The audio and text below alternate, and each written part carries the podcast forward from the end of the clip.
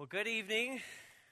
Um, I think I recognize most faces in the room, so I think a lot of you do know me, Nick Kidwell. Um, at Valley Creek Church in Malvern this morning was the first time that I actually said something at, at church where I said, you know, and that's why here at Covenant Fellowship we. and so, um, so it's still there. You guys are still there in my heart, and uh, thinking about thinking about you. Well, I am I am glad to be with you guys this evening. We got a lot of stuff uh, to talk about this evening. This is a, a huge topic. Um, I hear this is one of the larger crowds, which speaks to I know that there are uh, just a lot of questions we have about this and how to think about this area as believers. So before we dive in, um, I want to uh, give a few little kind of caveats to our time, and then we'll, we'll dive into this. First, this is obviously a, uh, a sensitive issue.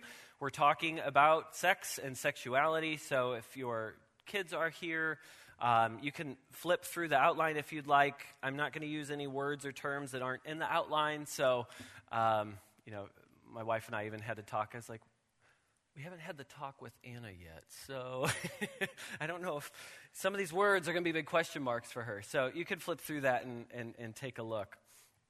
Um, second, there's a lot we could talk about here. Um, time constraints and even just what I've been able to devote my time to and study will largely gear towards the sexuality aspect of this um, and sexual expression versus gender issues, but they are so intimately tied to one another, I do believe we will be able to speak to both, even as we look kind of primarily at the sexual expression uh, in this issue.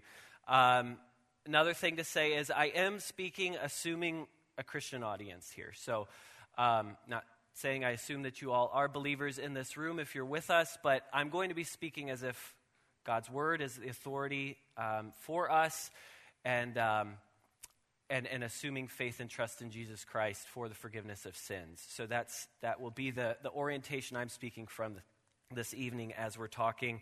Um, Jared laid out a little bit of the uh, you know, outline. I'm going to go 45, 50 minutes here, and then we'll do the, the Q&A time. Um, and the panel discussion. And just, I think many of you would know this, um, but this is an issue that is personal to me. I have dealt with same sex attraction in my life. Uh, and I share that, one, to hopefully serve as a testimony to God's faithfulness in this area. So I'm someone who does have skin in the game. Um, I don't, you know, the, the truths we're going to talk about this evening have had impact very personally on my life. Um, and I can say for the better, for the good. God is a good God, and He, he loves us. Um, so I share that as hopefully I can, I can stand as a witness. I'm not going to share much about my personal experience here. I'm open to um, discussing that, though. If you have questions for me afterwards, you know, I'm, I'm, I'm very open to that. Um, and then I also want to say that my personal experience, though, is not the reason that I'm being asked to be the one to share. Any of the pastors could have shared about this. We don't have to have experienced something ourselves to be able to speak truth and, and to, um, to share that. But, but I have given thought to this issue in a particular way, and there's a, a personal aspect that for me that I hope stands as a witness to God's goodness and, and kindness to us. So, want to dive in. So, just for us, why are we talking about this issue? Why does it matter? Um, as believers, we know that God cares about what we do. Um, sin is real. We're to pursue holiness. We're to walk in the ways that God desires for us to walk. And so He cares. And as we read the scriptures, we see He cares a lot about human sexuality and about sexual expression. I don't know why God designed things this way, but He gave great meaning to sex and how we uh, express ourselves, both as male and female, and how we express ourselves with each other. And I like this quote from Kevin DeYoung It cannot be overstated how seriously the Bible treats the sin of sexual immorality. And I'll share, I'm not going to go through all the quotes in this outline. Hopefully, this is a resource for you guys. I'll go through some of them. I know it's big. You're probably like, how long is this going to be tonight? We're not going to go through all the quotes, they're there for you. Sexual sin is never considered adiaphora, a matter of indifference, uh, an agree to disagree issue like food laws or holy days. To the contrary, sexual immorality is precisely the sort of sin that characterizes those who will not enter the kingdom of heaven. There are at least eight vice lists in the New Testament, and sexual immorality is included in every one of these.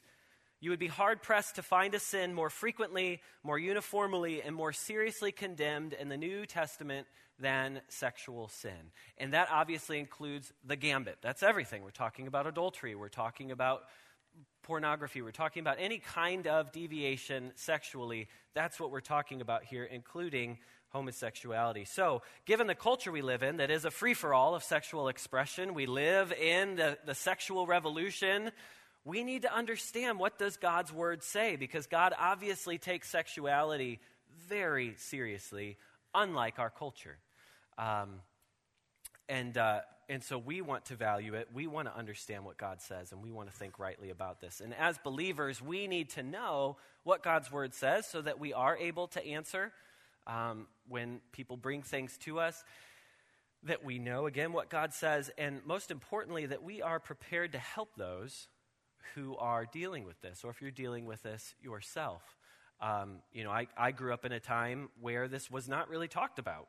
Uh, you know, as a young man who was dealing with these things, I never heard it talked about in church. The only thing I ever heard said would have been just the, the slangs and slurs. You know, gay used to be a derogatory. I'm glad we're past that. And if you still use that, I encourage you not to. It's not helpful. It's, um, but it was, there was no helpful teaching. There was no helpful talking on this. And, and we need to, as the church, engage on this issue and help people who are, um, who are suffering. And as I've, as I've shared about this issue, the number of people who come up to me and say, Well, I've got questions you know, on this. I've had all these questions. Thank you. I've not heard teaching on this. Or um, I have struggled with this, and, and I've never shared this with anyone, including my wife. I had someone come up to me. And so we want to create a space where people are able to share and know that we're all in the same boat. We've all got brokenness, we've all got sin. We're all trying to understand what God has for us and what God's word says as it applies to our lives. And we want to create a space for people to be able to talk about that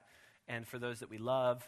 Um, for ourselves to be able to engage God's word on the issue as well. So I'm hoping tonight we can do that a little bit. So I'm going to share a little bit just of kind of where we're at as a culture, and you guys would know this largely. How did we get here? We're going to talk some about what God's Word says. I'm really wanting to provide you with resources and with, um, you know, kind of a skeleton outline of, okay, how do I know what God says about this issue? Because obviously there's a lot of competing voices here. And then some practical helps on how do I engage with, with this uh, practically. Um, so, how did we get here? Well, we do live in a time of massive change as it relates to this issue. I have a few graphs here in this, and I think these graphs are astonishing. You look at the nexus in 2008, where this shift happens. I've got graph A and B. Is homosexuality morally wrong? Should homosexual marriages be valid? Graph A. So in 2001, only 40% said it was morally acceptable. By 2021, almost 70% said that it was morally acceptable. You see the same thing here in, you know, should homosexual marriages be valid? And within Christian perspectives, there was a 10% increase in acceptability as well over that time span. These are massive statistics for something that has been the bedrock of human society. What is a man? What is a woman? What is a marriage? That has been the bedrock of society for the ages, even in ages past, where folks did, you know, engage with things prior to a, a, Christian ethic coming in, there was still this understanding of what a man was, what a woman was, what a marriage was, and these things have just been uprooted in 12 years in our society. And so we're in a, a whirlwind here of trying to understand what's going on and what God says to this. And not only that, as this is changing, we're seeing increases then in the, the percentage of people who are walking this out. I know many in this room have loved ones, have friends themselves are experiencing this. We see percentages increasing. There's a quote here the percentage of U.S. adults who self identify as lesbian, gay, bisexual, transgender, or something other than heterosexual has increased to a new high of 7.1%, which is double the percentage from 2012. But then, if you go further into that and you look at the age breakdown, roughly 21% of Generation Z Americans who have reached adulthood, those born between 97 and 2003, identify as LGBT. That's, that's a massive number. That's nearly double the proportion of millennials who do so. and the gap widens further when compared with older generations. Now, there's a lot that goes into that. You've got more, obviously, acceptability, so you do have some numbers there of just folks who are willing to say that. You have some bandwagon, you know, it, it kind of is cool. I've heard that from, you know, it's, it's, it, you're kind of out if you aren't out uh, in some ways.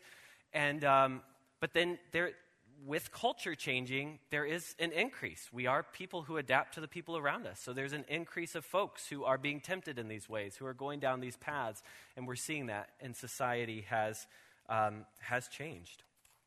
So, how did we get here? Well, there's philosophical roots to it. We live in a, in a, a worldview, everyone in all time has, and we live in an enlightened period a postmodern period, one that is given to moral relativism. So basically, you know, as we see, I think the, the gender issue in particular, but even the sexuality bit, they both speak to this this detachment from what, what is real, what we can see, what we can touch, and then what we think about that. And what we think about that is what's real, uh, as opposed to what standard or um, solid objective truth is. So we live in this age of I determine everything. You do you, you know, what, whatever makes you happy, that all comes out of, that's not just, some people say this all comes out of this philosophy, this postmodern philosophy, this moral relativism that's been brewing and building for hundreds of years and is really coming to its fullest expressions in these times where you can be whatever you want to be. You know, I, I can be a cow right now if I want to be a cow. I can be, it, it's about what you think. And so we find ourselves there in this gender unicorn you see here. This is a tool that is used in some schools, not all schools. You know, we're not wanting uh, this evening to, certainly not wanting to fearmonger anything like that, but these are real things that are happening. Um, and we want to be aware of these things. You look at this, and basically, what this thing does is breaking down that it's not that you're a man, it's not that you're a woman. You can express yourselves in a variety of ways. So I could have an identity as a female, but express that in a masculine way. So I could, I could, I identify as a female, but I like to dress as a boy. But then I, I had my sex at birth was assigned female or, or other. I'm physically attracted to both or, or, or to men, and then there's an emotional component as well. So it's just this melting pot of whatever your desires, whatever you're thinking, whatever you're feeling. This is, and this is, this is what we're being told is right and normal. Um, so we got to know is this right and normal? Because to me, and as Bible believing Christians, we should look at this and say, this is very confusing. And this has to be confusing for our young ones, and this is confusing for society. Um, and so we got to know, we have to know what does God, what does God say? So, so there's this philosophical framework that has come into play here. There is activism that's come into play here. This doesn't come out of a vacuum. These, these changes have been fought for and, and pushed. Um, this quote, he, there's a, the second paragraph here. In 2016, John Hopkins announced that it would start performing sex reassignment surgeries again. They didn't do it because they saw it as destructive to the human body and not helpful.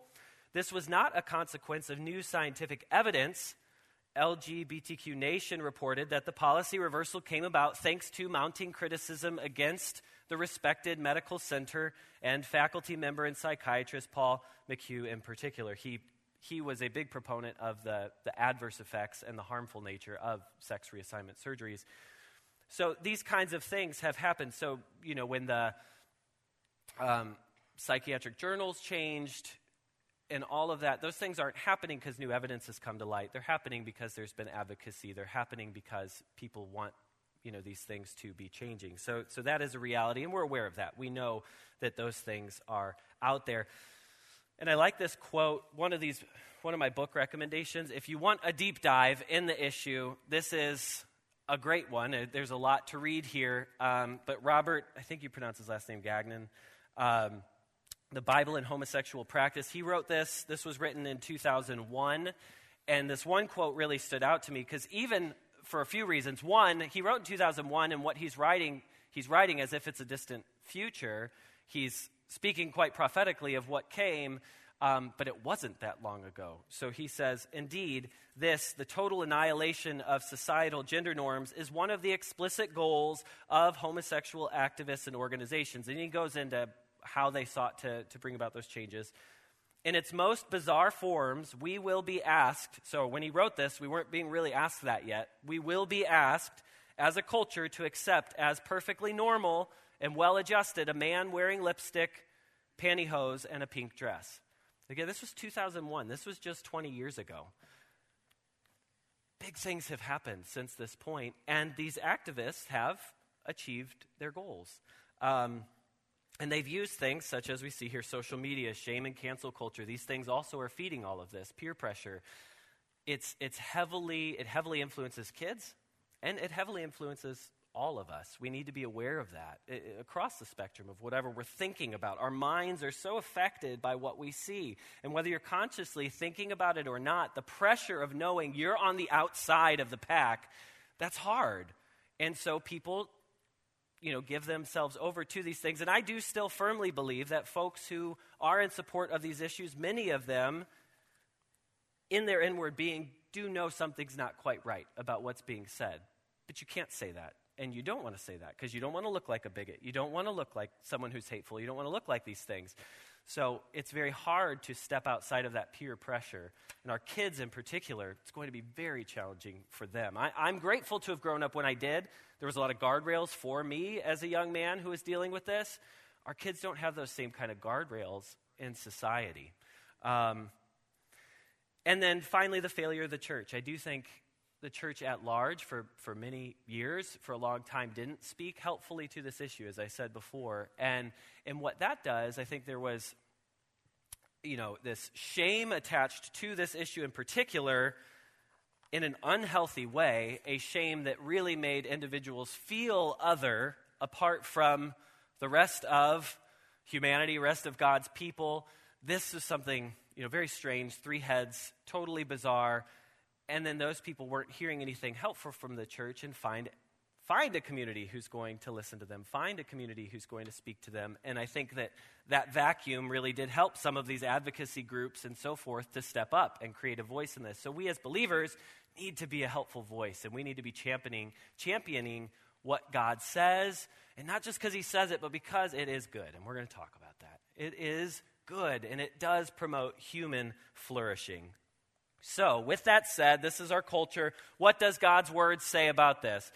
So, there's been four perspectives historically on this issue.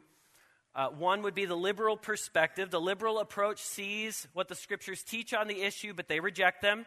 They're not afraid to say that our experience and opinions trump what the scriptures lay out. Scripture is not the ultimate authority. This is a good quote. For time's sake, I'm not going to read it, but they basically say, yes, God's word says this is wrong, it's outdated, it's outmoded. We know better, again, based off of our experience and our feelings. We obviously would not even consider this a Christian approach as folks who do hold to the scriptures. Um, so when I say Christian, I put quotes on that. This would be folks who are claiming to be Christians. I would not say this is any, in any way um, orthodox or in keeping with what we know to be true from God's word or uh, the teaching of Jesus Christ. Uh, the revisionist position, the revisionist approach is to reinterpret the scriptures to fit the sexual paradigms that people desire. One of the leading arguments is that the scriptures aren't speaking about the homosexual experiences that we encounter in our contemporary culture. So they're saying, well, that they were talking about specific things. They were talking about they, they didn't have a category for orientation. That's not what they meant. Um, so Matthew Vines here, he writes this book. He is a professing believer, he is someone who has given himself to a gay lifestyle. He says the bottom line is this the Bible doesn't directly address, address the issue of same sex orientation or the expression of that orientation. While its six references to same sex behavior are negative, the concept of same sex behavior in the Bible is sexual excess, not sexual orientation, which we're going to talk some about that. It's not true.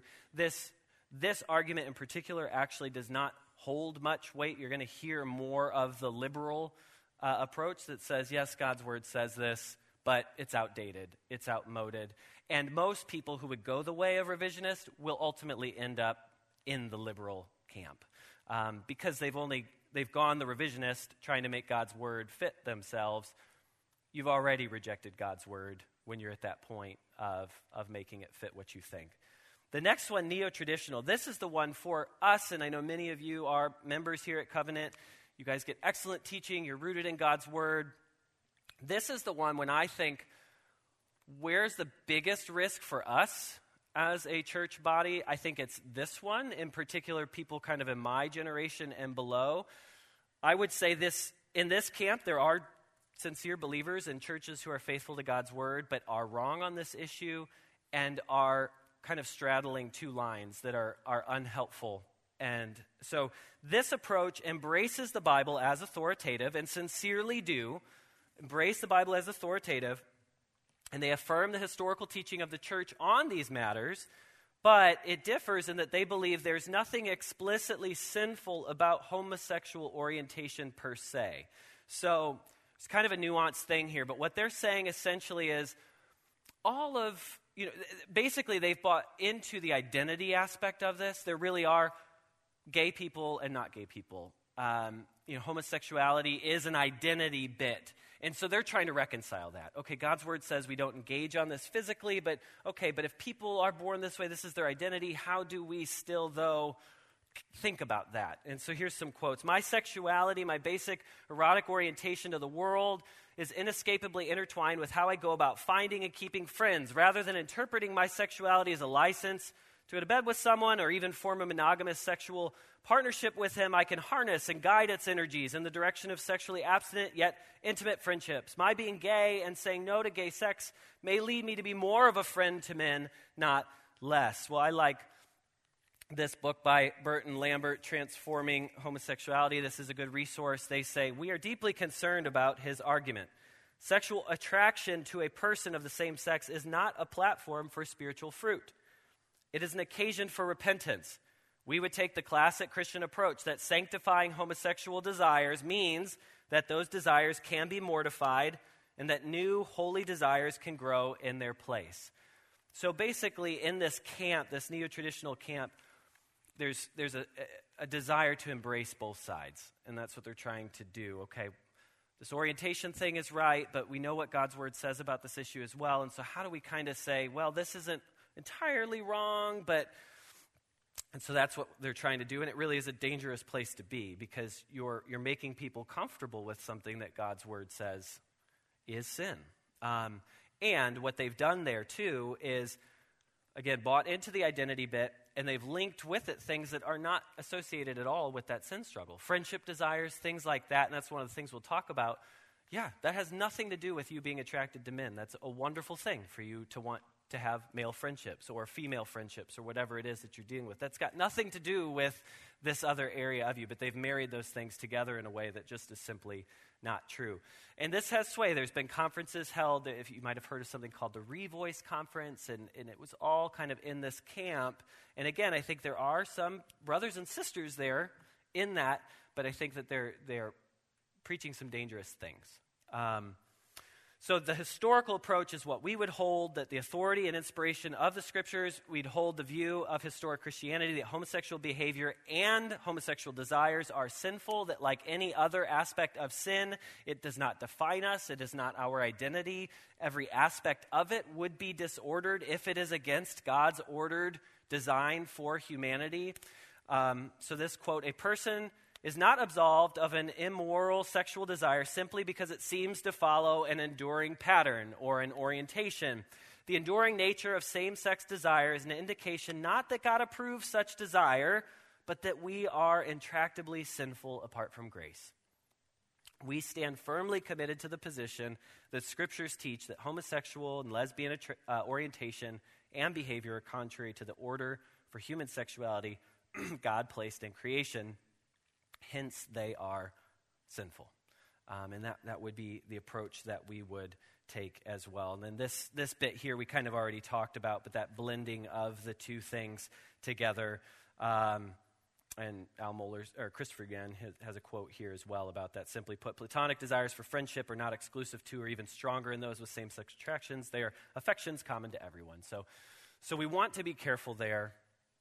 And these are, these are really tricky things. I mean, thinking through some of this stuff. And so um, it can be easy to, you know, from pressure, from, you know, we, we, need our minds renewed by God's word. It can be easy to I can see how people have bought into some of the, the neo traditional viewpoints. Um, and, and honestly, it's a little easier to, to go that route as well.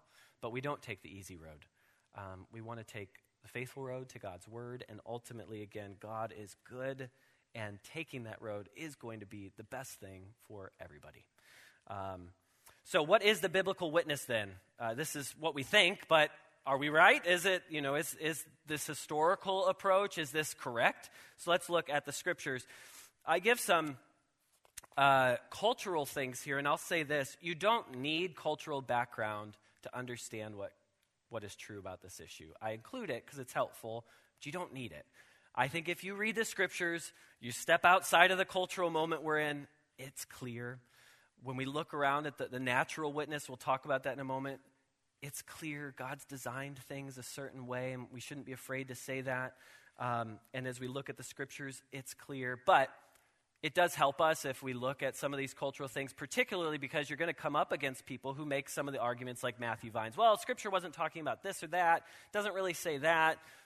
Some of these cultural bits can help you feel a little more firm when you say, yes, it does, because um, they're going to throw some of this stuff at you. Paul didn't mean this, or the writers didn't mean that. This is what they meant. So, when it comes to the Old Testament, we do have some references to this issue. Um, and what Matthew Vine says, the six places where this is talked about, that really is a, uh, a misnomer. Would that be the word? Like, the Bible talks about it a lot, like it talks about a lot of issues, even if it's not explicitly talking about it. Again, Scripture talks a lot about human sexuality. So even though, yes, explicit references to homosexual practice or um, or the, the like is limited, that does not mean it does not speak to the issue. It, it does. It talks to human sexuality a lot. So in the Old Testament, when Old Testament scriptures are being written, kind of what was the, the, the day and age like then? It was a mixed bag. There's a long quote here. I'm not going to read that. You find different things from these different cultures. Uh, there are some cultures that seem to have a lot more of a, a, a full on to some extent rejection of homosexual practice and so forth. Uh, certainly with the gender things, you did have some, um, you know, particularly men who would dress up as women and serve in these temples and things like that. But in a societal spectrum, there was a shame attached to dressing up as a, as a woman. In particular, it didn't seem like women were really doing the reverse as much. It was more men to women.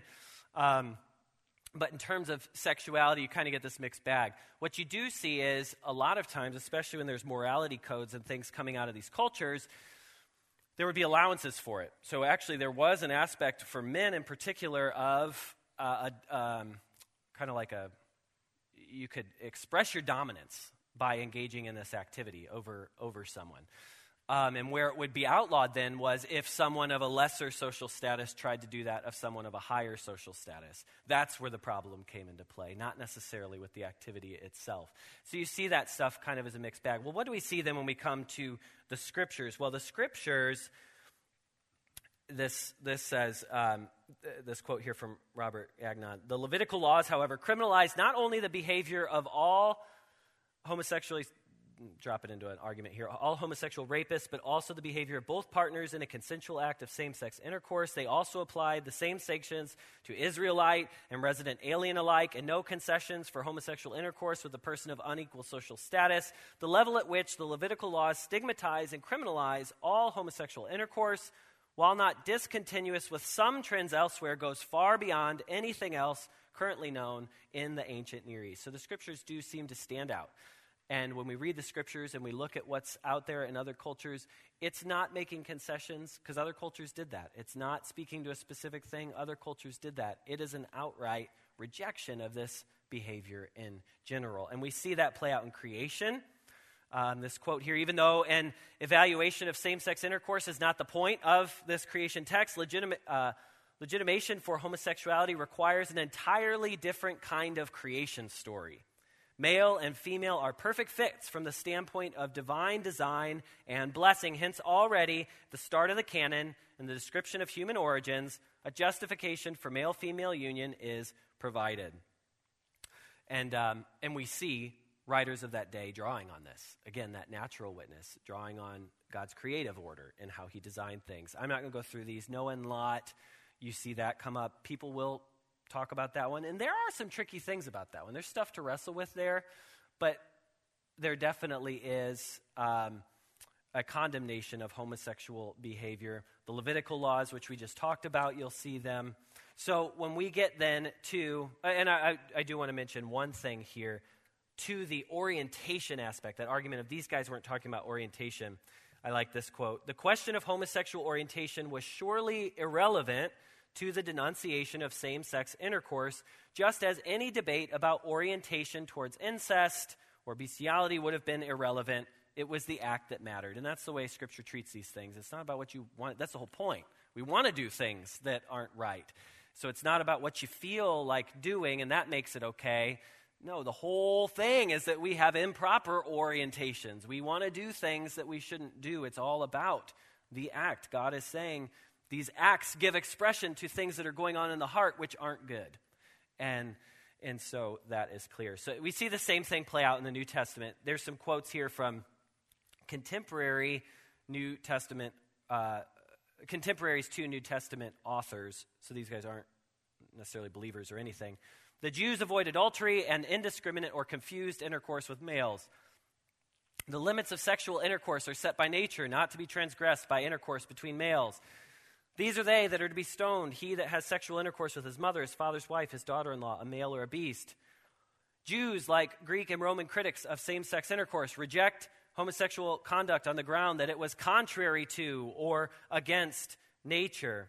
And then this other quote says, you know, they drew evidence from the unique capacity for procreation of heterosexual intercourse, the anatomical complementariness, fittedness of male and female organ, um, organs, and then they're also drawing from their um, background with what God said about the issue as well. So we see that same thing in the New Testament. So again, there's, there's not this, well, Paul had something else in mind. Paul wasn't saying, he meant, when he said contrary to nature, what he meant was, if my nature is to like women and I do something different, that's wrong. If my nature is to like men and I do something different, that's wrong. No, that's not, that totally is outside of what we even see that argument being used for historically. If Paul intended that, he used some very strange language to say it. It would not be correcting any kind of thinking in society. It's going right along with what the Jews of the day would have been communicating and thinking. No, they're saying this is contrary to nature. Men are not supposed to be with women. Women, uh, or men are not supposed to be with men. women are not supposed to be with women. They're supposed to be together. Um, so Jesus, he upholds the Levitical laws, moral standards of the Old Testament, and marriage. We see in Romans 1 this aspect of homosexuality serve as a poignant example, this quote here from Gagnon, poignant example of human enslavement to passions and God's just judgment precisely because it parallels in the horizontal ethical dimension a kind of denial of God's reality, like that of idolatry in the vertical divine dimension.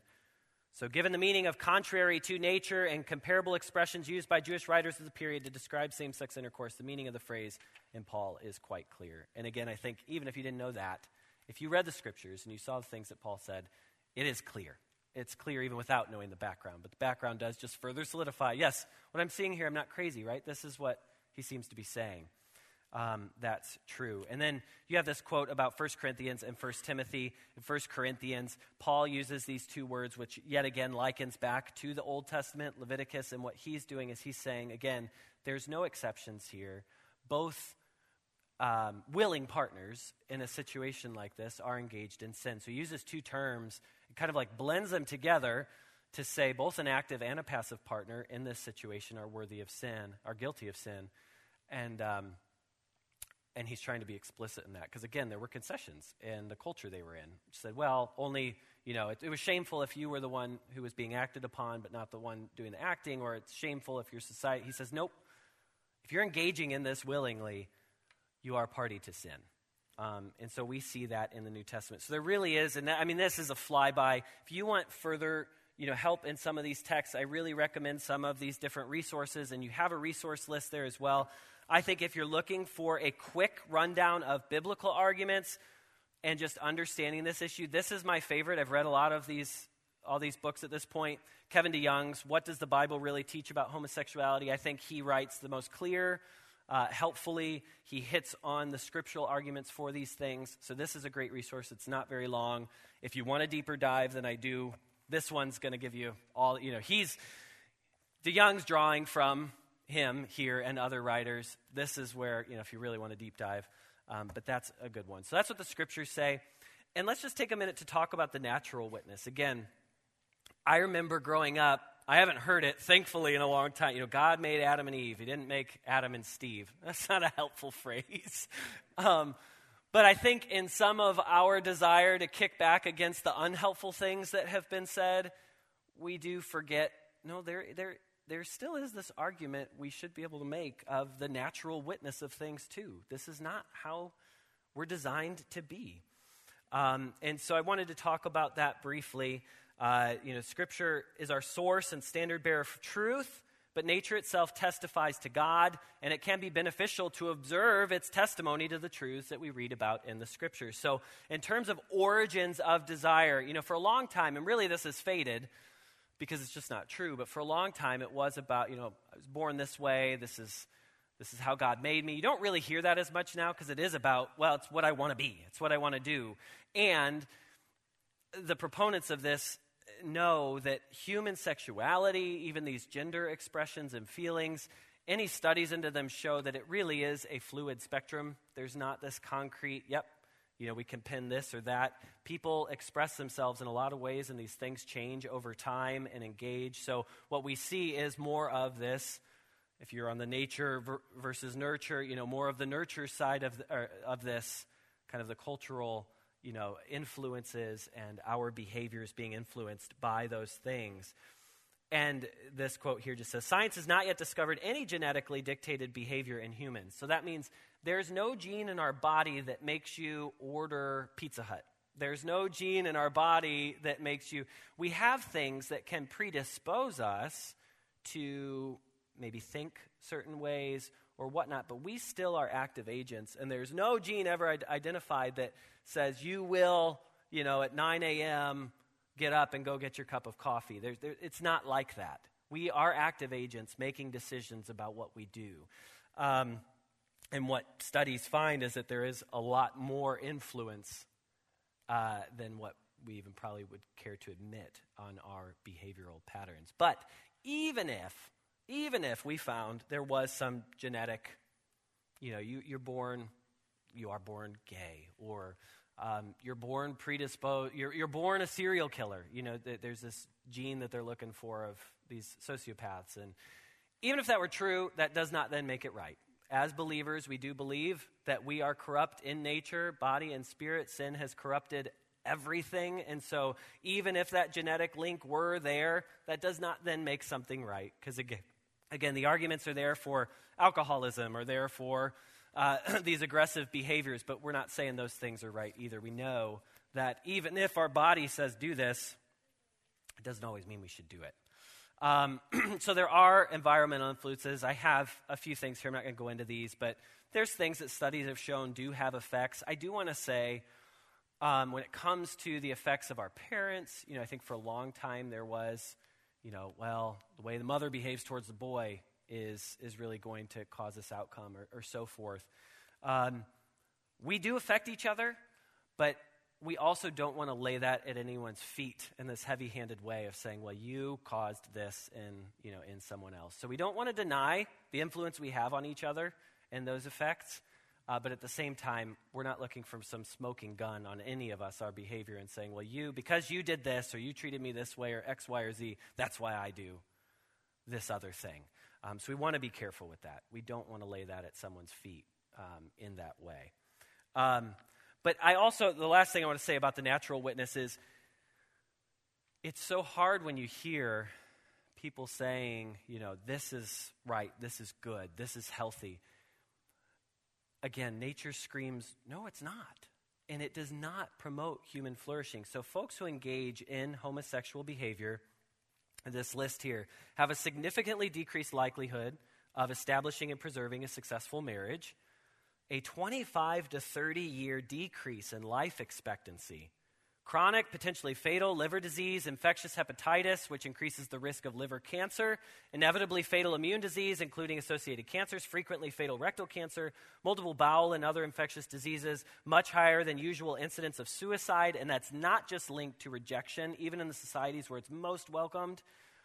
There's still this really high link to suicide in folks who are dealing with this because your body's at war you've got a system that's designed to do one thing and you're feeling another. And we have compassion for that. A lot of people did not just choose. I can say from my testimony, I didn't wake up one day and say, Well, I want to be attracted to boys. I didn't. And and so these people, you have this experience of being at war with yourself. What we want to do is we want to help people realize the solution's not to further that war. The solution is to work to bring these things together as God designed and to bring healing. Um, and so, and then, I mean, I don't have any of the stats here for gender issues, but these surgeries, these things, they are physically damaging and they are destroying bodies. It is not health. And, and in most situations, it's not helping the mental health either in the end. It's, it's not healthy. So the natural witness is such we clearly were designed in a certain way. God set it up to work a certain way. And then, as with all other sin, if you engage in what God has not designed, there's a lot, a lot of negative aspects to that as well. So we want to hold fast to that. That we're not just trying to tell people this is, this is what we're supposed to do. No, we're saying there's a God of the universe who loves you and who has designed us to live a certain way. And, and part of that is how we're supposed to engage sexually. And He has good for you. And ultimately, your health will be better across the spectrum mental, physical, spiritual if you follow what God has designed. Um, so I want to quickly run through them, just some, a, a, list of faithful convictions for us as we approach this. One, Scripture is the Word of God, our final authority in all matters. Two, God created men and women to glorify Him in their differences and their commonalities. Three, God instituted marriage to be between one man, one woman, that they might glorify God through their emotional, physical, and spiritual union by reflecting the glory of the gospel and creating further image bearers. Next, sex can only properly be enjoyed within the covenant bonds of marriage. All else is dishonoring to God and stands in sinful opposition to Him. Not only is committing sexual sin with our bodies, uh, sexual sin with our bodies a sin, but to desire sexual sin in our inward being is also a sin before God. And that's again where we're a little different from that, very different from that neo traditional approach. We are to actively resist sin and flee sexual immorality. Next, homosexuality in all its internal and external forms is sin and stands in rebellious opposition to God's good design for gender, marriage, and sex. Next, homosexual desires do not provide a basis for identity, are not immutable, and can be transformed. And then a life lived for the kingdom of God is worth any and every sacrifice. Uh, I want to quickly go through, I know my time's running down here, so I want to I want to quickly go through some of these these items, just things that we need to be thinking about, and then I want us to talk for the last few minutes here about caring for uh, individuals who are dealing with uh, same sex attraction, who are dealing with uh, gender issues. One, what terms to use. So I give some things here. I stay away from queer, gay, gay Christian. Those have built into them identity aspects. They've got some quotes here. Those words have been used specifically to try and destigmatize the issue.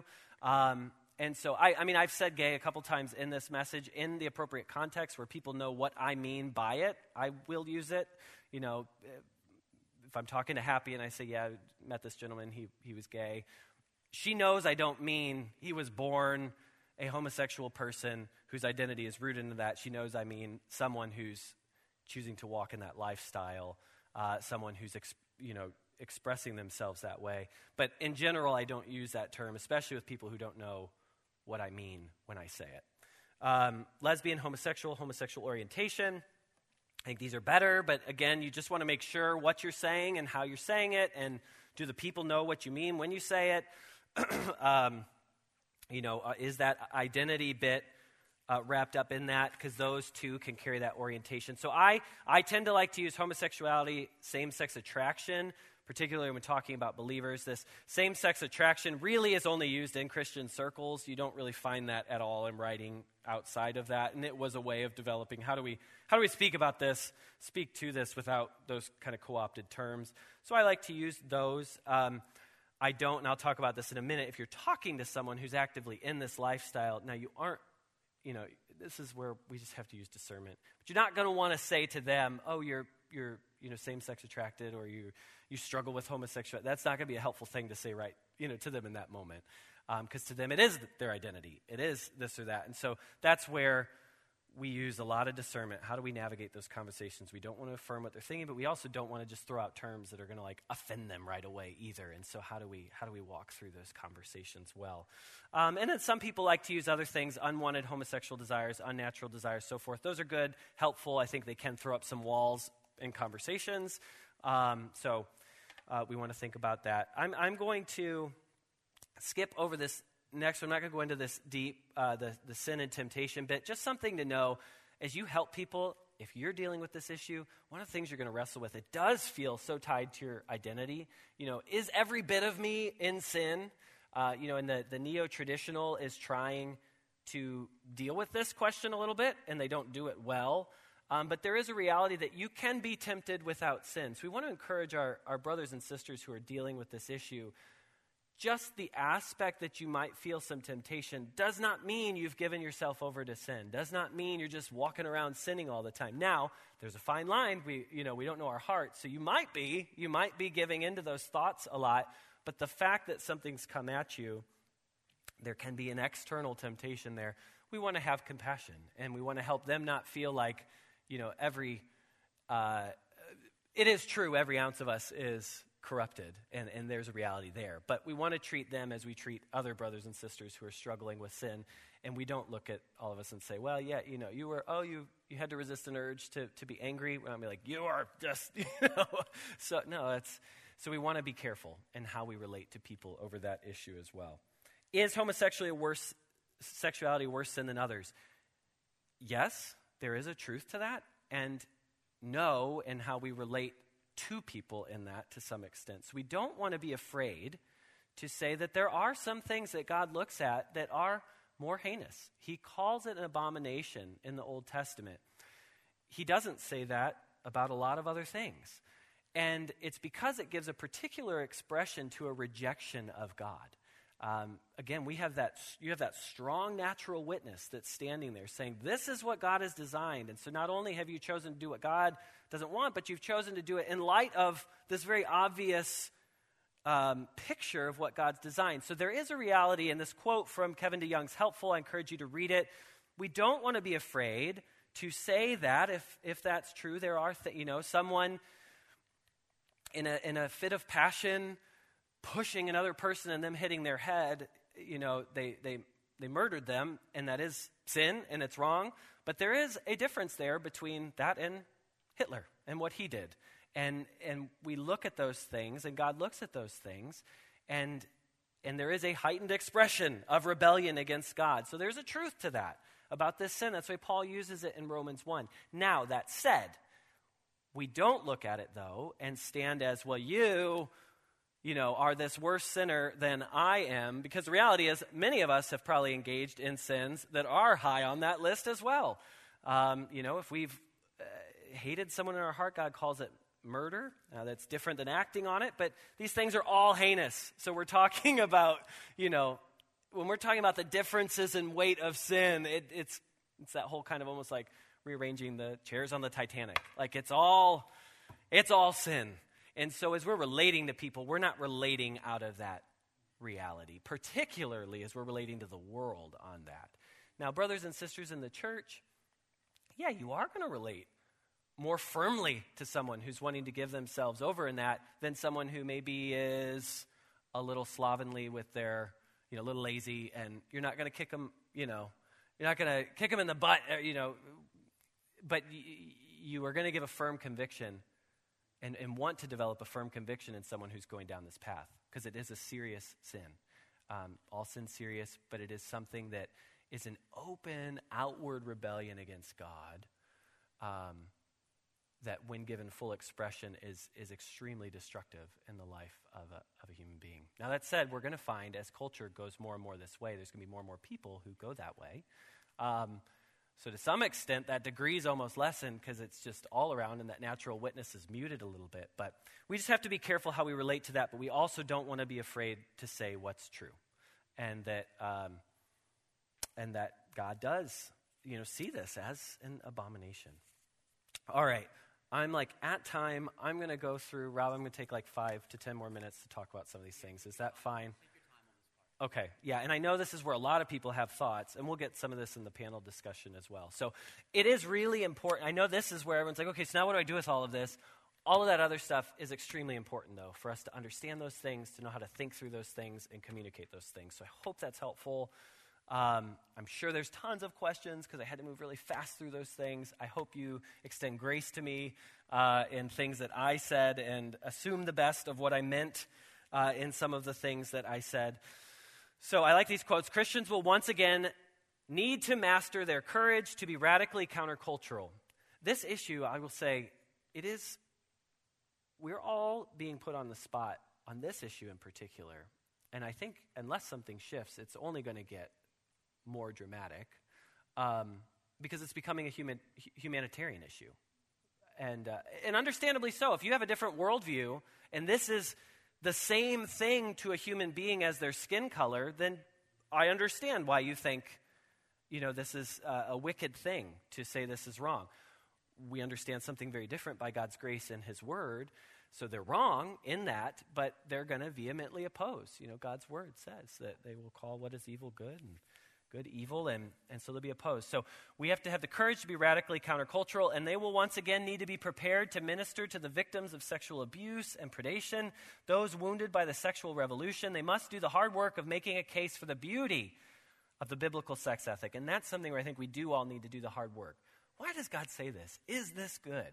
Because we don't want to just say, well, God says that's wrong. No, we want to say, this is what God has designed, and this is what is good for us with both their words and their lives. Christians must once again become known as those who honor the whole person. The reason they speak out of, on moral issues should not be because their beliefs are being threatened or because they feel offended. I'd add, because they feel uncomfortable. They should erase the word offended from their vocabulary. After all, Christians are called to share in the offense of the cross. This is not about us. Uh, I love that quote.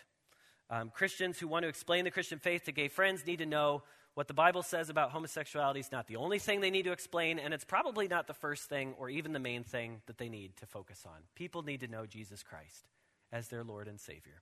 And in a mixed up culture that's mixed up in so many ways, it's not going to be sorted out until they know that Jesus is the Son of God who came to seek and save the lost. And that there's a God of the universe who loves them and has a desire and a plan for all things. So, I want to walk through some of these things, helpful things on how do we relate. This comes from Christopher Yuan.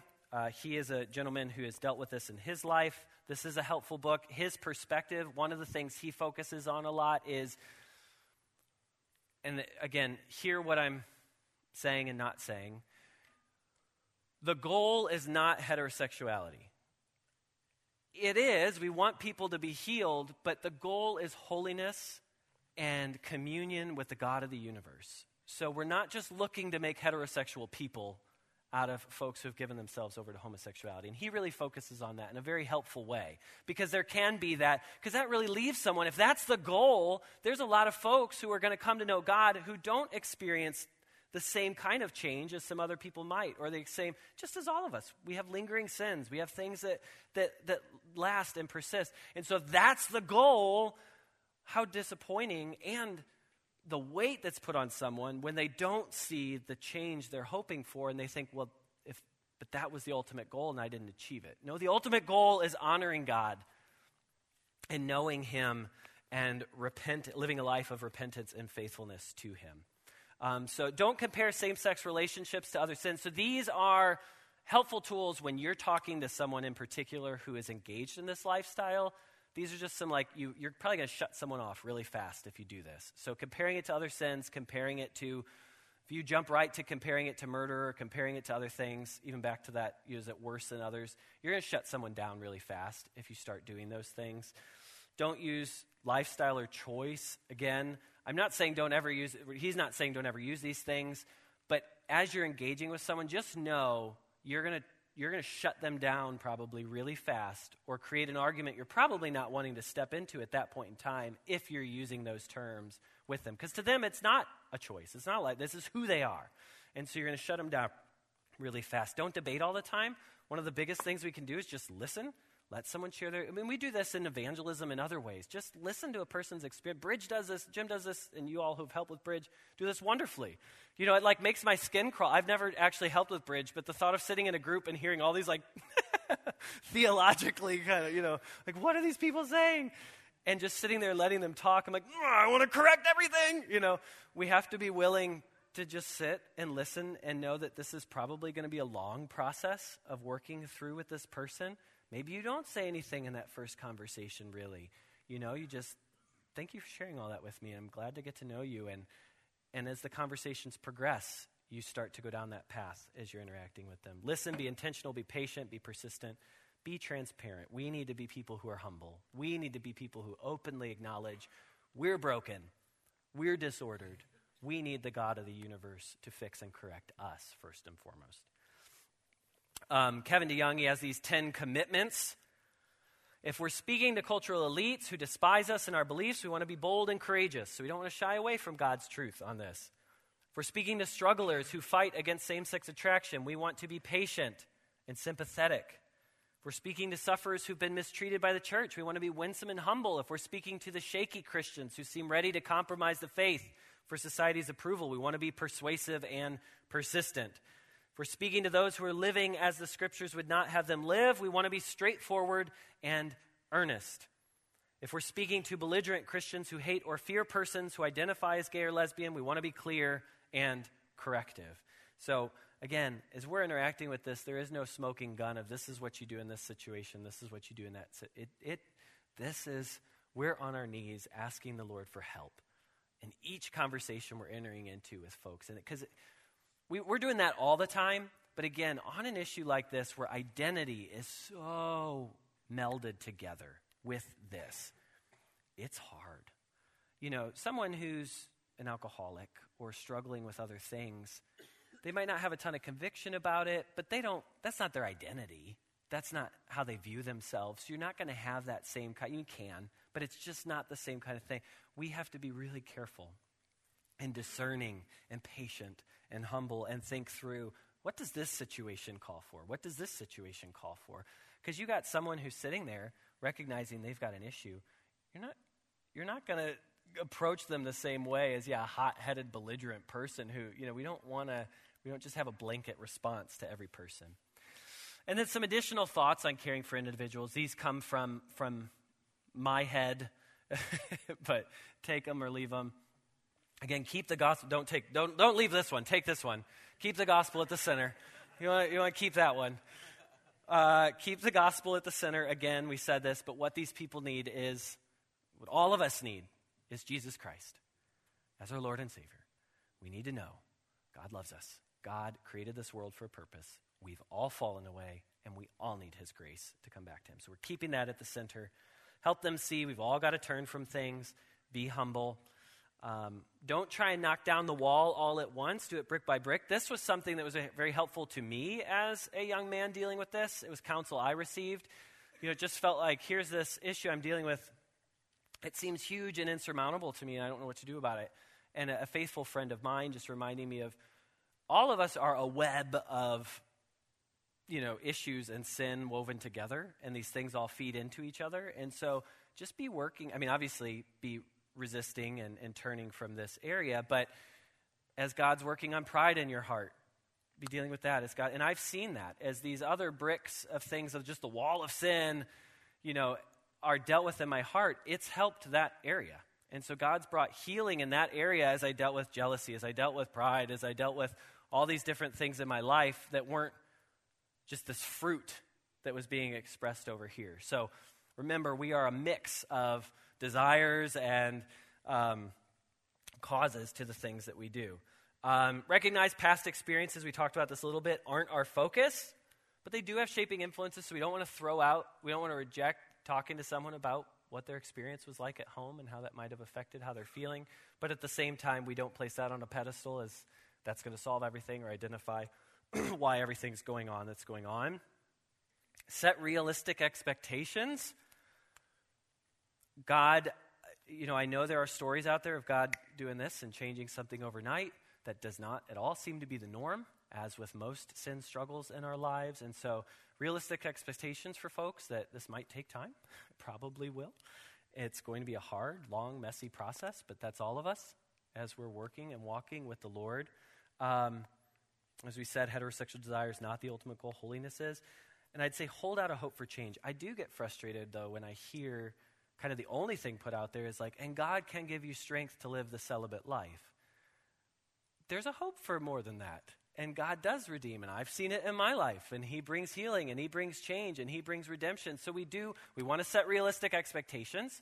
It may not happen, but at the same time, I'm hoping for you that God does a work in your life. And let's continue to walk this path out. Just the same as we do with someone who struggles with being single and has wanted to be married, or someone who wanted a child. I have hope for you. God could do this, but we don't know He will for sure. And so let's walk through it, you know, this way as well. So I'm going to do that.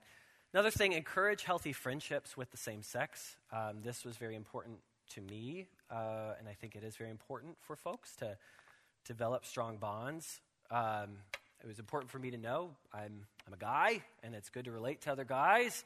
And um, so to, to develop and cultivate those healthy expressions of those friendships is really important. Uh, this, this next one, again, this is one of these hear what I'm saying and try and understand what I'm saying. Don't let culturally defined gender items further the problem, color choices, and so forth. I'm not saying these things don't matter they do, and our culture expresses things a certain way, but there are certain things where we can push people to feel like they aren't a boy, they aren't a girl because they don't happen to like football or because this boy wants to dance. Like there is a way those things can be engaged with. We have certain lines that have been drawn in our society, and we this is a whole other discussion and how that comes into play, but we don't want to push people into these identities because they feel like, well, I can't be a girl who likes to rough and tumble, or I can't be a boy who likes artistic expression more than an aggressive sport. We want to be careful about that. We want to tread that lightly because we want to affirm their gender. We want to affirm you are a boy, you are a girl, and hey, you know what? Yeah, boys and girls do a lot of different kinds of things. And so we want to be very careful as we're walking that line, not to push people further away from who they are in drawing lines that Scripture doesn't, you know, doesn't draw. Um, so affirm the maleness and femaleness. And then just ensure discipleship and accountability in place for those who are struggling. So we want to be walking with people. This is something that's going to feel very big to somebody uh, as they're trying to walk through this, and they're going to need a lot of help, um, as we all do again. Um, so, just some final thoughts. What's at stake in all of this? Well, as Christians, in terms of on Christian compromise, a lot is at stake. We really cannot waver on this issue.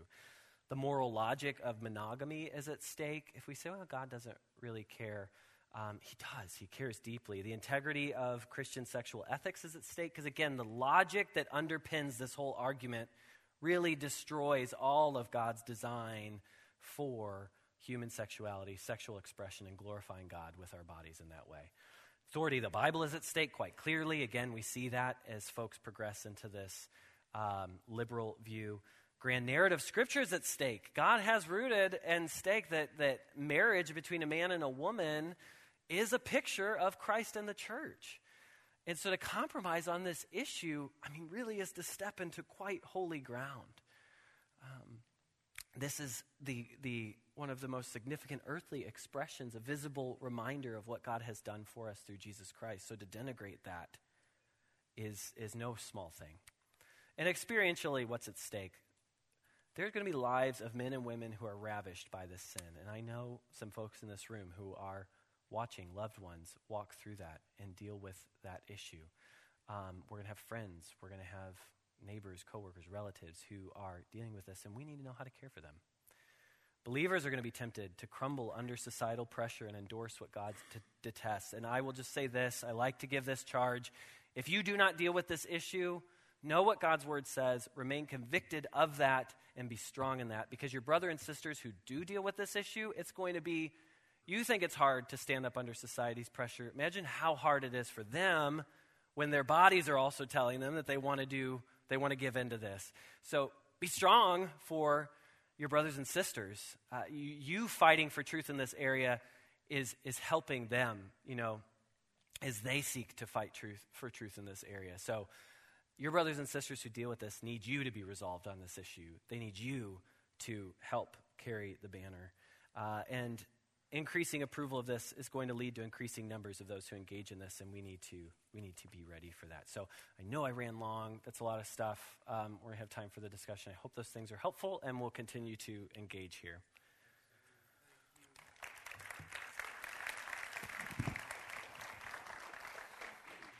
Thank you, brother, for how you have, have served us so well in this. I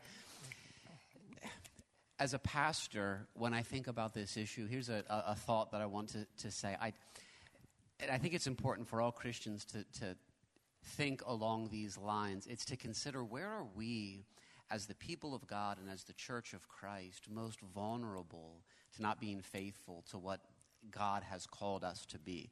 And putting the accent there, uh, um, rather than on, you know, I think some Christians may live here.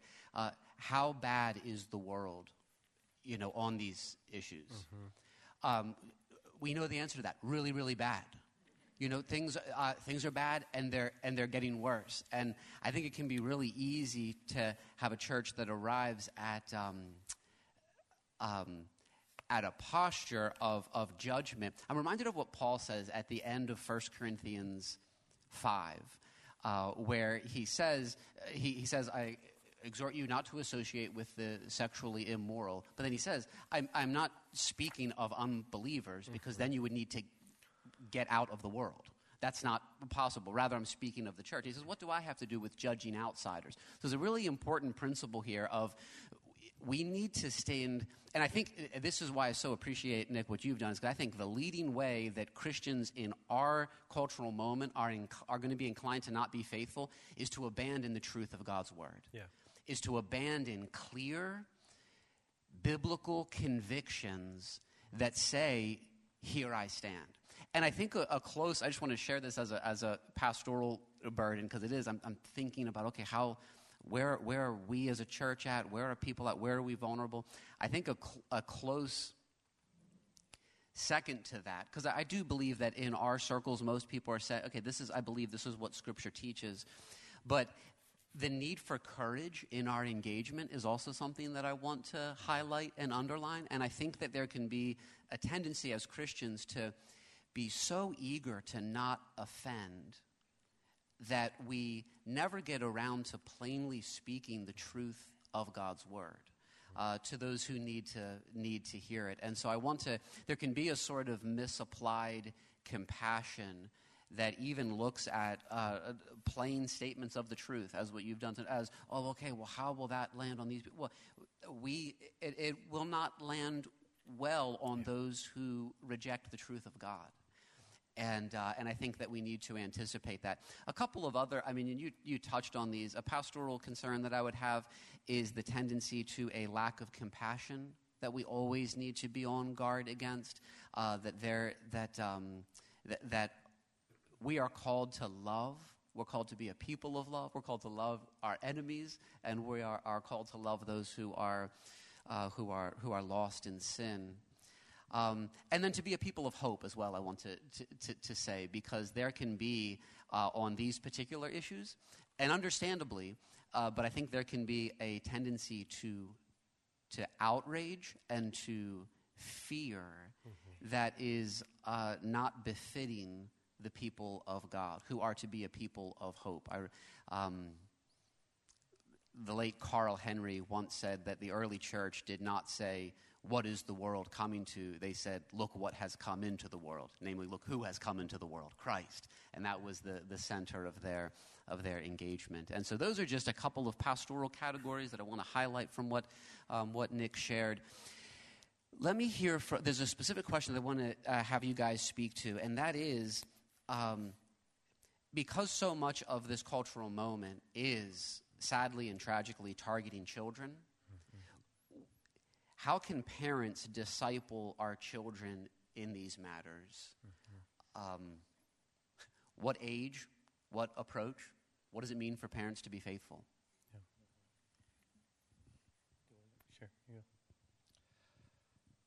Um, the the first thing that comes to mind is the question uh, itself, the burden of raising kids in this time, should make us uh, greater prayers than we've ever been. Uh, I know that the question is asking for more than that, but not less than that. Uh, on top of that, I do think it's important that we come to terms with the fallacy of outcome based parenting. If we just do certain things, it'll always generate the same result. Um, it was always a facade. Uh, it's just now it's kind of obvious, uh, and so so I, I would ask your question again. I'm drifting into pastoral categories, uh, but I want to answer your question. No, it's excellent. The two things you mentioned are entirely appropriate for what we can do as parents. Okay, Uh, right. and for and specifically, how should parents think about discipling their kids? Yeah. I mean, I think about this with with uh, my kids at every age, and I'm thinking, okay, what does it mean for me as I'm engaging, you know, an eight, nine year old on these things? Is it appropriate to talk about them? What age, and then what does that look like? Yeah, the, the, the last thing I would say then on that, and then I may drift into that pastoral category I was trying to avoid, um, is uh, what you do with your kids with school will will often inform how you have to answer some of those questions. Uh, there's a, I think any school choice that you choose is going to have its pluses and its minuses attached to it. Just look soberly at those.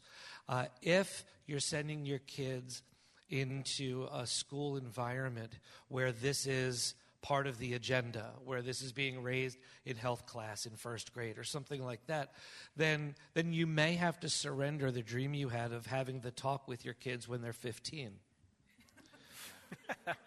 right? Which probably wasn't a great dream.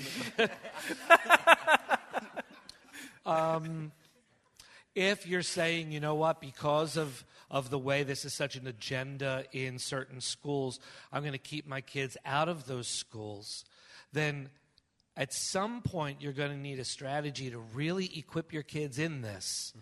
because they will be entering a world they are not ready for. Okay? That's not to, to, to put one school choice above the, the other. Just recognize the, the, the downfalls of the option you choose and disciple to strengthen those. Mm-hmm. I'll, I'll stop there. I thoughts that come come to my mind would be one, we do have a a task now as parents that previous generations have not had in what is a man and a woman? What is a boy? And, I mean, that's been assumed for a very long time. We need we can't just assume that now, and so that's one thing for us as parents and and those caring for kids and. We need to have a firm conviction about these things and understand, yeah, what is it? We need to wrestle with these things so that we can then help our kids who are being told about this. So there's some hard work for us to dig into God's word and, and to, to think about these things. The other thing is just, I mean, it, it, as with all matters, discipleship of your kids, help asking them questions. You know, what things have they heard? You come away from something, you see someone, what did you think about that? And do you have questions about that? And sharing with them, um, we have to be intentional. We have to be intentional and, and, and walking through those moments, and we can't shelter. These kids are encountering this, and they're having these conversations, and we should be thankful, not thankful. I mean, we should be thankful because it's in the world, our kids have opportunities when they come so that we can now step into that with them and talk to them about it. I mean, we're not thankful it exists. We wish sin didn't exist in the world. But when those, you could see those as, oppor- rather than fearing, so this is an opportunity now for me to bring some teaching to this moment. And the last thing I would say, and it goes to what you, you said, Jared, but um, helping your kids, again, this make a, a beautiful picture of the biblical ethic and why is it good to be a boy and a girl and why is it good that sex is designed this way. We, we need that in our hearts to know why God says that. We want to help our kids see that. And that, yeah, it's not right, this other thing either. And I remember we had neighbors, uh, who, we had this lesbian couple next to us, next door to us, and we were talking to Anna about it, and we're trying to help her not you know, be like, she's interacting with them. But as I'm doing that, I'm also being careful what you said. We don't want to go so far the other direction, though. So he said, Anna, it's good and right that you feel like that's strange, because it is strange. It's not right. And so we want to affirm that. It is, that is right. You shouldn't be comfortable with that. But then you're, in, you're introducing that grace component too of, okay, but how do you interact with that? This isn't right. So now what do we do? So affirming those things at the same time, helping your kids see, yeah, this is not right. And don't be afraid of that in the sake of making, you know, well, we, we want to be graceful to people. We want to be, make sure you're, you're helping them see what's, yeah, what's true, what's not. Can I come back to the pastoral category I've been trying to avoid? I just can't get it off my heart, so I think the Lord wants me to say it. It's very important, as with all discipleship of our kids, that, that we keep in mind that we are called to be faithful in discipling them without being fully responsible for what they do with it. Mm-hmm. And in this issue in particular, the category of parental failure. what could I have done that could have avoided this? Mm-hmm. What did we do wrong that had this kid turn out the way they are mm-hmm. right now? Uh, we, we need to remember that we're not called to be fruit produ- producers in our kids' lives. Mm-hmm. We're called to be investors in our kids' lives. But ultimately, they have volition to follow God or not.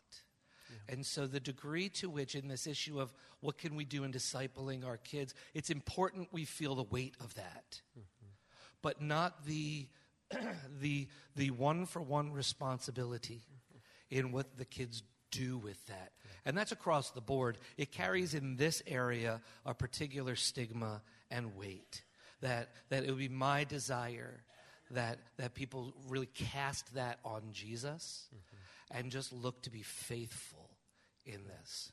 Yeah.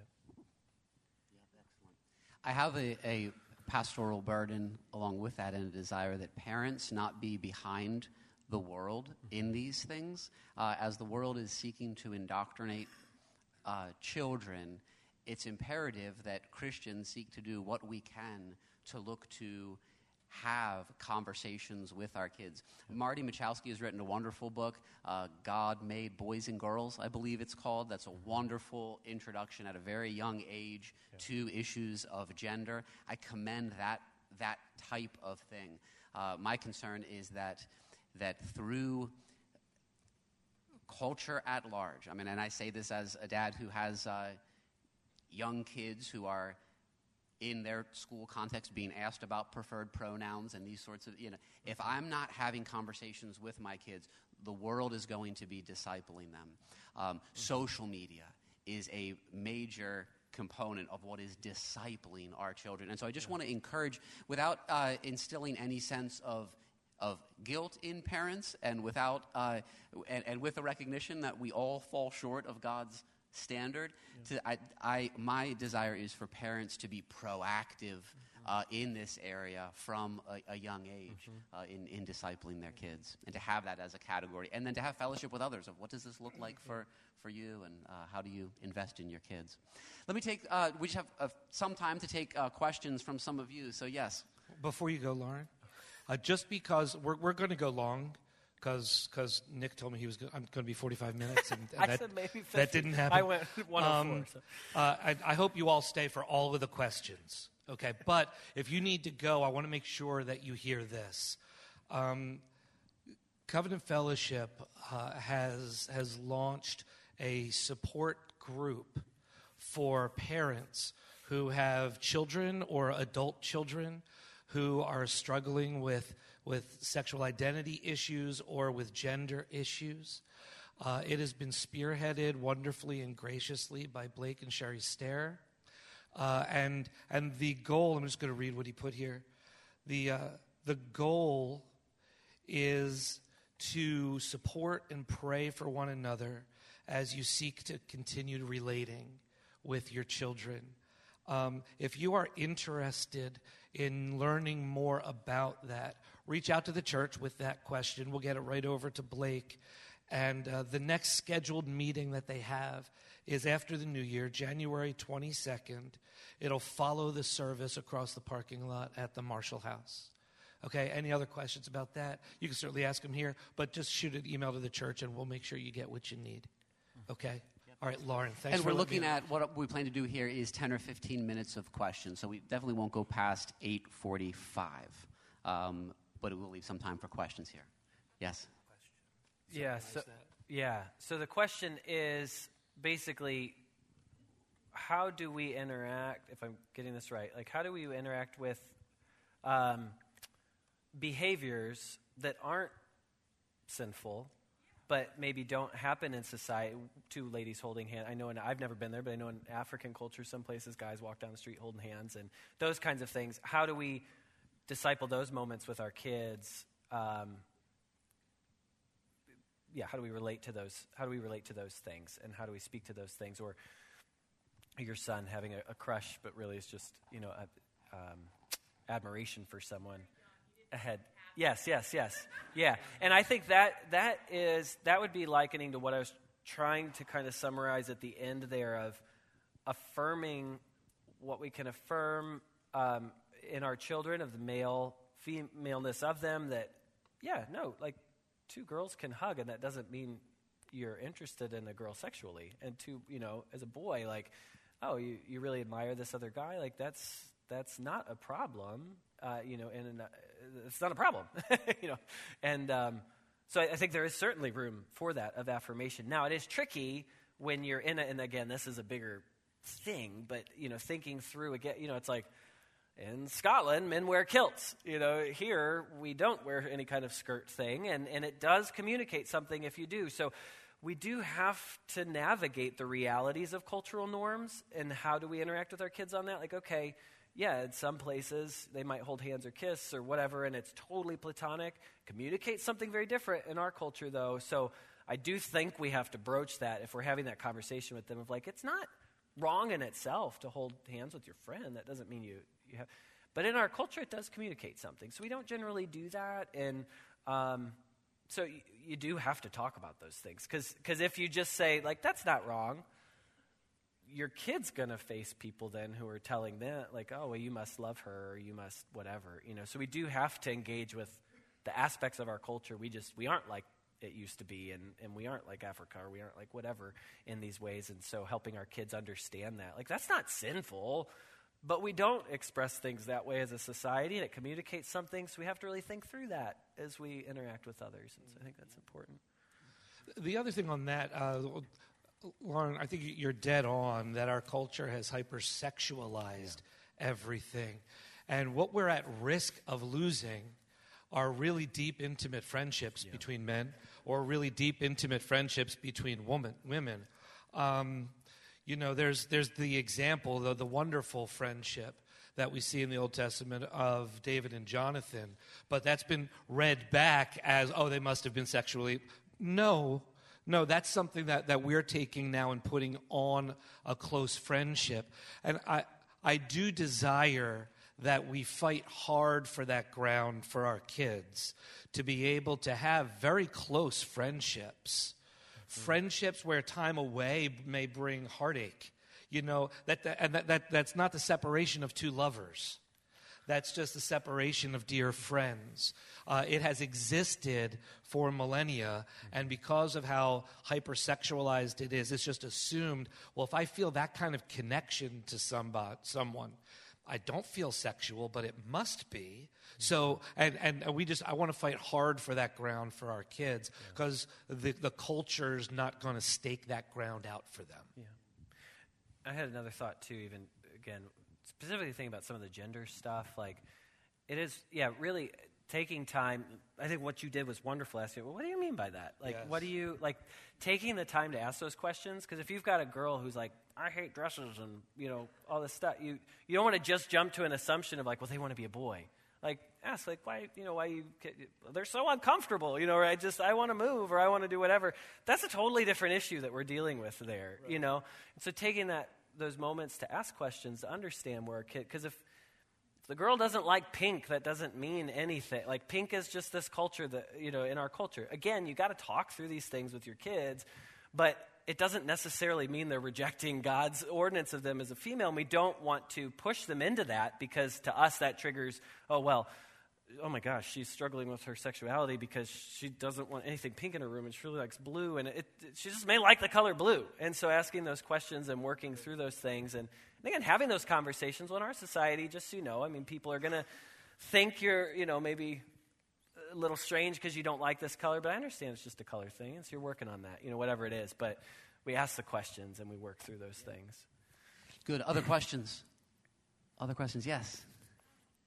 Yes. How can, it's a great question. How can a public school student uh, who will be ridiculed and marginalized even for being a Christian mm-hmm. who is engaging these issues on a daily basis yeah. faithfully do so? What, what thoughts and encouragements would you give? Yeah. I would say just do whatever your father says. yeah, listen to your dad. If you couldn't see it, it's my daughter yeah. who asked the question. Um, the thing that comes to mind for me, again, is this uh, kind of to the quotes of not the first thing or the most important thing, you know, necessarily that we're jumping to with people too. So I don't. You're, I'm sure you're you're talking about variety of situations, folks who deal with this, folks who just support it, things you're being taught in class, and so forth. So we do want to, and I think as young ones, there, you still can have this a prophetic voice in the culture, and so you don't want to shy away from that.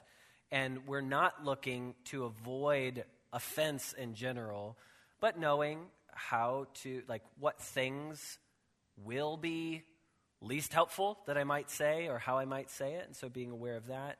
And I think, again, just that starting base of what I'm ultimately, and what these people are ultimately offended by is Jesus Christ and God's existence and his claim on their lives. So I'm ultimately trying to work towards them understanding that. So being comfortable with it, it, it may mean there's a lot of times where you're not talking about that issue, even though it's around and maybe it's someone you're interacting with who deals with that but but we are we are seeking.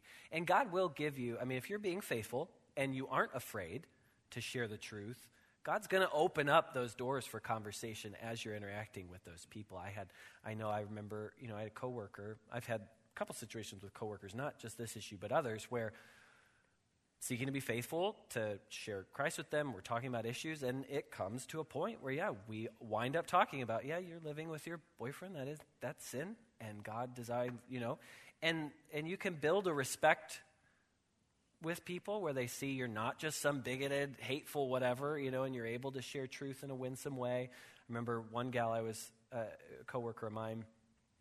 We had interacted a lot casually, just over different things, and then we wound up it's a long story I won't share, but at this table for like 45 minutes sitting together and just had a, a chance to talk. And she, you know, come to find out, she's married, but she also has a, a, um, a mistress on the side who her husband's fine with, and you know all these things. And she's asking me pointed questions, and I'm sharing truth, and we're able to talk about it. And it, it doesn't always go smoothly like that, but um, a lot of people, if if we show them we care, if we show them we're not just coming out against everything they're doing, if we're bringing a message of hope, um, we're able to speak to those issues then in, in, ways. So just keeping the first thing the first thing and building those, those bridges and being, being patient too. So, but bold. That's, so that was like a politician's answer, I feel like, but it's the best I got. Um, in a school setting, this would be true for any of us. I think that the if the people feel like they're projects you're trying to fix, yeah think you're going to lose the ability to, to befriend them. Yeah. And so, uh, if, if you don't make the thing that seems most broken to you, the thing you focus on, which is what Nick is getting at, um, I think you can build a friendship with them that'll give you the platform to be bold when the time comes. Um, I happen to know in the in, in, in the, the, setting that you're in, or in many settings, sometimes it's actually not those who are struggling with this issue yeah. that are hardest. It's their advocates yeah. or people that are advocating for a position. Um, and and I, I would really just say speak when the Lord gives you the platform. Uh, but love the people more than you focus on their sin. Mm-hmm. Excellent. Other questions?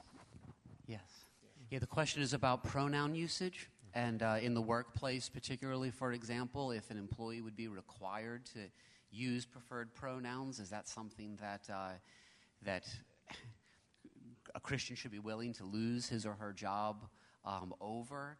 Uh, is it a matter of, uh, of, of, truthfulness? Guys, would, Nick, how about you give us the definitive answer on uh, preferred pronouns? And, and I, if you give the definitive answer, I may just take the other side of it. That's right. And I'm going to tell my boss this. Yes. Yeah. Yeah. Valley Creek Church. That's, yeah. Valley Creek Church. That's a really it's a hard question. I mean, there's there's so much there. I so I'll share some general thoughts. I'll share my personal thought. You know where I'm at. Um, in general, we don't want to be aff- affirming anything we're not seeking to affirm.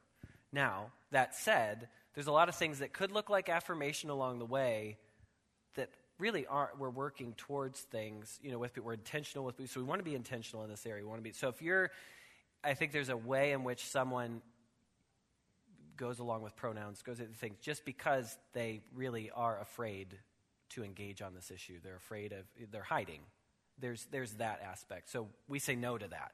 We, we, we do not want to be those people.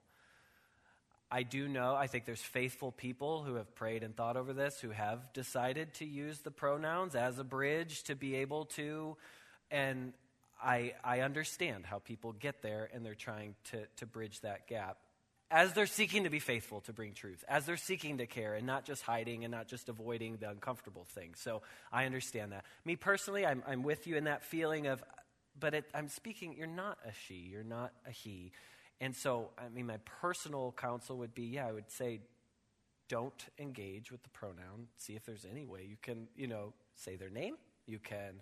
Honestly, in some ways, the they, them, I think sounds totally bizarre, but I would be more comfortable with that than he, she, because it's it's neutral in that sense, you know. So maybe you wrestle with that, um, but it, that is a real thing, you know. We want to be people of the truth, and we don't want to be uh, speaking a falsehood, and that that is a tough thing when it comes down to am I going to lose my job over this? And and there's a reality there of that does happen. And, and that may happen. And the ultimate goal is not keeping our jobs. I'll say that. Like, the ultimate goal is not, goal is not keeping our jobs. So maybe we give thought and prayer, and maybe the Lord leads you in something, but the ultimate goal is not hanging onto my job. The ultimate goal is honoring God. And if you lose your job over something like this, God is still on the throne. And God is working through that situation. And we read in the scriptures of people taking stances. We think of Daniel and we think of you know, these folks who said no to doing the thing that they were being told to do. And God meets them. Um, and He will meet you in some way or another. He will meet you. He's not going to have you, you know, be faithful to Him and then just abandon you. It's not going to happen. May not look like what you hoped or what you wanted, but He will meet you and He will be with us. So we are seeking to be faithful to the Lord. I'm uncomfortable with what I said before because now I have to take the opposite view of being faithful to the Lord. um, and, and, I don't, I don't want to do that. The way you ended made my next comment very uncomfortable. I disagree with Nick. You're right.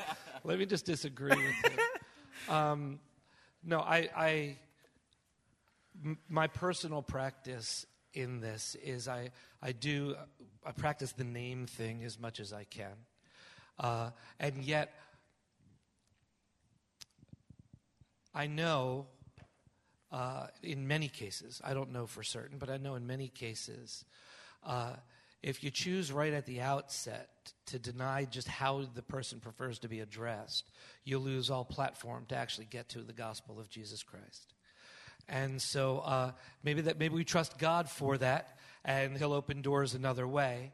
Um, the the at least what I want to say to you is that faithful Christians uh, can differ on this very question on whether or not to use their preferred pronouns without having their faithfulness to God at stake. Mm-hmm. What is most important is, is for us to go to the Lord and ask, where are my convictions resting on this issue? Mm-hmm. And if I'm firmly convinced as you said in your question, it's lying.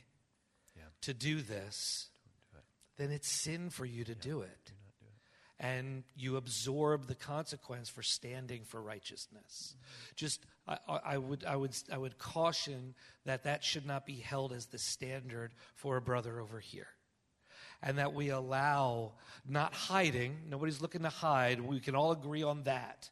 That, that we don't want to, to shy away from being courageous.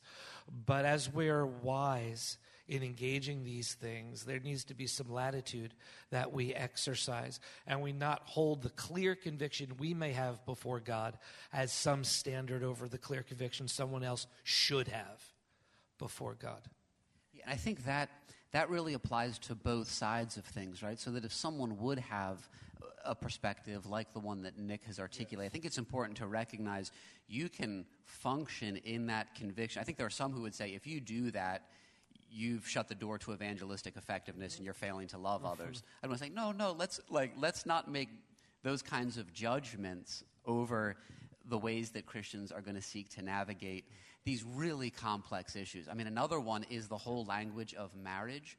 If you've ever interacted with um, a homosexual couple that is, they're not married, that they, uh, but they, they, but they would say that they are married. It immediately raised Do you say, "How long have you been married?" um, are you speaking an untruth then to acknowledge that how long have you been in this so-called marriage? You know goes back to the uh, oh okay like that's not and then you can maybe try that to and duck. try to avoid it. And so it's Yeah. there in a number of different ways with the terminology. We believe this about marriage. Yeah. we believe this about gender. Now how do we technically there is no such thing as same-sex marriage. It's, it's a it's a it's a misnomer. Uh, it, it's so-called same-sex marriage. Um, do we need to have the, the the so-called or put it in scare? You know, these are some of the, the the issues that faithful Christians will look to navigate through. I think what I want to do is take it one step back and say, let's be a people who are thinking through the issues and who are committed to truth and committed to love, and then at whatever conclusion we arrive at in relation to terminology, how do I then function with that while walking in truth uh, and in love as I'm seeking to, to engage a lost world? Yeah, and with that, just quickly, the thing I was thinking as you were talking, you know, even these points I gave, you know, don't use the words lifestyle or choice or whatever. Maybe you do choose to use those words when you're engaging with someone, but what Jared just said is right. We just we want to be thoughtful. You need to know what your words mean to other people as best you can. You need to know what your words are going to do in that conversation, and maybe you are taking the stance. Yeah, I'm going to use this word because I believe that's faithful to God, but but you're aware this is going to be really hard for this person to hear, and I understand that, and and there's compassion there, or you're being very nuanced in how you're talking with them, and you're explaining like I'm going to say this, and it's not because I hate you, but I don't believe this is you know a, real marriage. So I'm going to say, and I know this is really hard, and I hate to even do it, but you're aware this is going to this is going to hit them like a ton of bricks. You know, we just need to be thoughtful, um, and, uh, and and aware of what we're communicating when we communicate. Let me close with, with uh, just with this thought, and then we'll be available to interact individually with people. The Church of Christ in this moment has a glorious opportunity to stand on the truth of God's Word in the midst of a culture that is terribly confused, and to do so with, with love and grace. I really see something glorious about what the church uh, is able to be in this particular moment. And one an important distinction to make and to realize is the disti- on LGBTQ issues is the distinction between those who are advocates and those who are victims of LGBTQ ideology. I think that it can be easy to think that everyone is an advocate uh, when the reality is, I think a lot of the people that we're going to interact with on a day to day basis there may be some who are clearly fierce advocates and they have an agenda and they're pushing it. But I think so much of what we have is people who have bought into the, the lies of the world and whose lives are broken as they're experiencing the effects of that. And so we have an opportunity to meet them with the love and the compassion of Christ. uh, and with the truth of Christ in a way that, that testifies to the gospel. And so that's our prayer for what we would be as a church uh, in this particular area, faithfully standing on the truth, engaging with love while setting our hope uh, in, in the power of the gospel, in the return of Christ, uh, in what he is able to do in the, in the lives of others. So let me pray uh, that God increasingly makes us that kind of people. Father, we, uh, we do ask, Lord, that you would give each one of us wisdom, uh, that you would use uh, this teaching tonight to equip us according to your word, that we would stand fast on your word of truth. Lord, in the midst of so many cultural winds of doctrine, we are in need of the power of your Holy Spirit to stand firm, to hold fast to your word of truth. And Lord, as we engage the world around us. May we be a people full of grace and truth, just as our Savior is full of grace and truth. Uh, I ask that you would equip each person here with faithfulness and wisdom and love and hope. May the fruit of your Spirit abound in our lives as we uh, engage the world around us, even as we uh, engage loved ones on these particular issues. May parents who are here be faithful as they seek to disciple mm-hmm. their children in the paths of wisdom. We ask uh, for your protection upon our children, that a generation would rise up and uh, hold fast to your truth and be a light in the midst of uh, a dark generation. Lord, ultimately, our trust is in you. Our trust is in your truth, uh, words of power that can never fail. And so we ask that you would use us in the lives of others for your glory. We thank you for this evening. We thank you for the gift that Nick is, for the study that he has done, and for the ways that we have benefited uh, from that. Uh, bless each brother and sister here, we pray, in Jesus' name. Amen.